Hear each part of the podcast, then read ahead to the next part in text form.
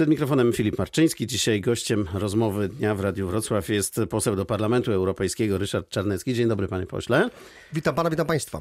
Proszę powiedzieć, czy sądzi pan, że e, kandydat na komisarza zgłoszony przez e, no, polski rząd właściwie, czy to już formalnie, czy jeszcze nie, pan Krzysztof Szczerski e, będzie takim kandydatem bezproblemowym?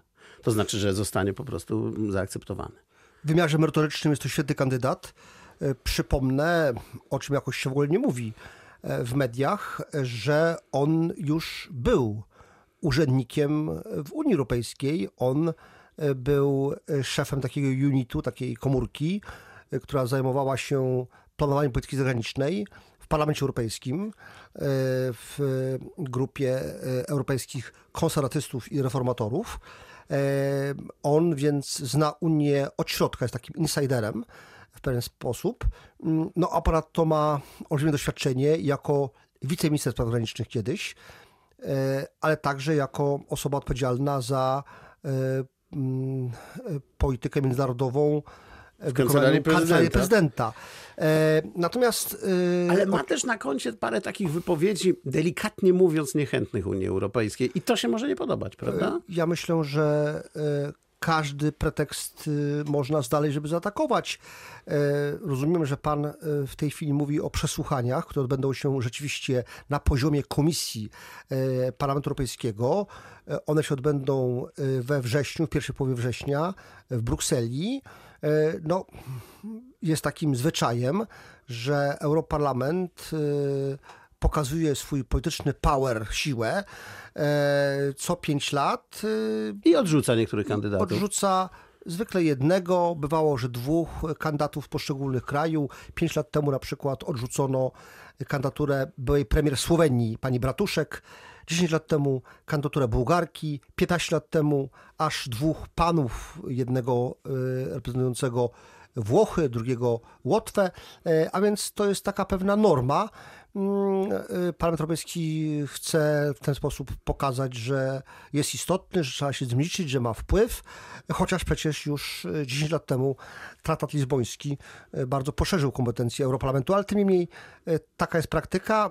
Mam nadzieję, że prezentacja pana ministra, pana profesora Krzysztofa Szczerskiego będzie tak dobra, że no, nie będzie atakowany właśnie do nów merytorycznych. To wobec tego przekonamy się o tym we wrześniu. Natomiast chciałem pana zapytać o opinię na temat w ogóle składu tego nowego Parlamentu Europejskiego, bo mówiło się, że on będzie taki mocno eurosceptyczny czy no, niechętny temu, do czego przyzwyczajała nas Unia Europejska do tej pory. Tak się jednak nie stało. Te siły sceptyczne są no, mniej liczne niż wieszczyli to komentatorzy. Ja bym powiedział, że i tak i nie. To znaczy, po pierwsze, Europarlament jest bardzo inny, gdy chodzi o skład osobowy, bo normalnie, chociażby w polskim parlamencie, proszę mnie poprawić, dokonuje się rotacji, a czasem jednej trzeciej posłów, czasem może najwyżej połowy. Tutaj aż dwie trzecie składu to nowi ludzie. To są nowi ludzie. I oni no, przynoszą jednak, to chyba minus, takie emocje z polityki krajowej, czy Hiszpanii, czy Francji, czy innych krajów, do Brukseli i Strasburga i rzeczywiście to buzuje. Natomiast gdy chodzi o skład polityczny, to uwaga, więcej jest eurosceptyków, eurorealistów e, niż było, natomiast e, jest e, aż o jedną czwartą mniej socjalistów, o połowę mniej komunistów. Ale za to więcej zielonych ale za to więcej zielonych i za to zwłaszcza więcej, no powiedzmy, liberałów, tak? Też jedną czwartą posłów straciła Europejska Partia Ludowa, tam gdzie jest Platforma i PSL. W związku z tym to nie jest taki europarlament, który można wsadzić do szuflady z napisem że jest on euroentuzjastyczny, czy też, jest eurosceptyczny. To jest parlament bardzo dużych emocji politycznych, to widać, słychać i czuć. Mnie bardziej chodziło o to, że europejski wyborca nie okazał się takim antysystemowcem, jak to chcieli niektórzy malować, prawda? nastąpił wzrost sił antysystemowych w bardzo wielu krajach Unii Europejskiej, ale uwaga, to ciekawe pytanie pan zadał, ponieważ dla, nie, dla wielu wyborców w różnych krajach ważne było zagłosowanie przeciwko partiom pewnego mainstreamu, głównego nurtu politycznego i uwaga, o ile we Włoszech głosowano w wielkim stopniu na partie eurosceptyczne, E, czy to jest partia Salviniego, taka bardziej prawicowa, czy bardziej lewicowa, ale też eurosceptyczna formacja Ruch Pięciu Gwiazd. Taka putinowa bardzo. E, Luigi Di Maio, wicepremier, jest jej przywódcą, ale uwaga, na przykład we Francji zagłosowano, no tutaj wygrała wybory, to że ciekawa e, partia taka skrajnie prawicowa, antyimigracyjna, antyunijna, pani Le Pen, dawny Front Narodowy, e, ale tylko 1% miał no, uważany jakby wyrastający z korzeni właśnie takiego e, sprzeciwu wobec dotychczasowych partii politycznych ruch pana prezydenta Macron. A więc można powiedzieć, że, że ta niechęć do do tego establishmentu politycznego, ona w różnych krajach poszła różnie. W niektórych w kierunku właśnie eurosceptycyzmu, eurosceptycyzmu i takiego, takiej niechęci do Brukseli, e, a w innych krajach z kolei, że tu to trzeba, żeby było więcej Europy w Europie, że tu trzeba ten większy euroentuzjazm e, promować.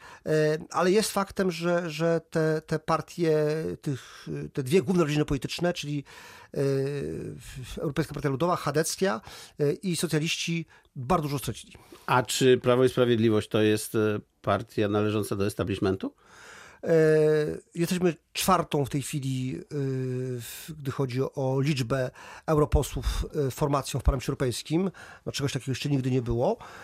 Natomiast ja myślę tak, że, że my jesteśmy formacją, która wyrastała z pewnego sprzeciwu wobec establishmentu politycznego, no ale z drugiej strony E, my rządzimy, więc... No właśnie, dlatego pytam. E, więc e, to jest sytuacja, w której być może jakieś nowe ruchy kiedyś powstaną, a zapewne powstaną w Polsce nowe ruchy, bo, bo, bo to jest też, tak się dzieje w całej Europie, mogą też uznać, że, że ustawiają się w kontrze do rządzących, a tymi rządzącymi jest Prawo i Sprawiedliwość. To jeszcze jeden temat, panie pośle. Rumunia przymierza się, Chorwacja przymierza się. Będzie coraz mniej tych krajów, które euro nie będą miały jako swojej waluty, pomijając e, skandynawskie rodzynki, no, z dużych krajów zostanie tylko Polska. Czy nie należy trochę przenicować poglądów na ten temat? No, trzeba być realistą, pragmatykiem. Zwracam uwagę e, na to, że mamy e, tak naprawdę tylko dwa kraje, które skorzystały i to bardzo wyraźnie na Eurolandzie, to są Niemcy i Holandia. Tak jest. E, ale podam taki przykład chociażby Finlandii. Finlandia, która doścignęła bardzo bogatą Szwecję, gdy chodzi o PKB per capita na głowę mieszkańca, e, zanim weszła do strefy euro, no teraz e, rozwój gospodarczy Finlandii e, mimo takich czempionów narodowych jak Nokia, e, został zahamowany no, właśnie, właśnie dzięki e, temu, że, że ta strefa euro okazała się pewnym kagańcem dla rozwoju gospodarki fińskiej, a Szwecja bez e, euro rozwijała się szybciej. E, więc no, to jest taki też sygnał, że kraje, zwłaszcza te no, biedniejsze, Polska, mimo że za tego rządu wyścignęła, prześcignęła Grecję, gdy chodzi o e, PKB na głowę mieszkańca, jesteśmy bardzo blisko Portugalii, w zasadzie prześcigamy Portugalię w tej chwili, e, to jednak cały czas Polska jest jednym z siedmiu no, najmniej zamożnych e, krajów członkowskich Unii Europejskiej, obok Bałkanów, czyli e, Rumunia, Bułgaria, Chorwacja, obok właśnie Grecji, a także Łotwy i Węgier. I tutaj aplikowanie nam euro, wspólnej waluty euro, byłoby pozbawieniem nas pewnych resorów, które daje Waluta Narodowa, odbiłoby się bardzo dużą drożyzną i byłoby E, e, jednak niekorzystne. Myślę, że poczekamy, aż będzie nastąpi e, wyraźny wzrost zamożności w Polsce. Zwracam uwagę, o czym się u nas nie mówi w dyskusji publicznej, ja to powiem w Polskim Radiu Wrocław, że za około 10-11 lat Polska będzie płatnikiem netto, czyli Polska będzie Będzie dawała, się dokładać, a nie czerpać. Tak, do, będzie dawała w formie składki członkowskiej do Brukseli więcej niż stamtąd z tejże Brukseli z Komisji Europejskiej brała na projekty w Polsce realizowane, więc no, ta sytuacja się zmieni, y, wtedy można dyskutować y, o strefie euro, teraz na pewno nie. Czy na koniec, proszę powiedzieć, Europa będzie walczyć z prezydentem Trumpem, jeśli chodzi o pole gospodarcze, czy będzie próbowała się z nim jednak dogadać? Mamy do czynienia ostatnio z taką zapowiedzią wojny celnej między Francją a Stanami Zjednoczonymi ze względu na to, że Francuzi wprowadzili kilkuprocentowy podatek dla największych cyfrowych korporacji, które mają to do siebie, że są amerykańskie. A, dobre pytanie. Y, Nie wiem, czy pan pamięta, jak pan Jaruzelski wprowadzał stan wojenny, y, to mówił o linii porozumienia i walki. Y, Mam wrażenie, że trochę tak samo teraz jest z Unią i USA.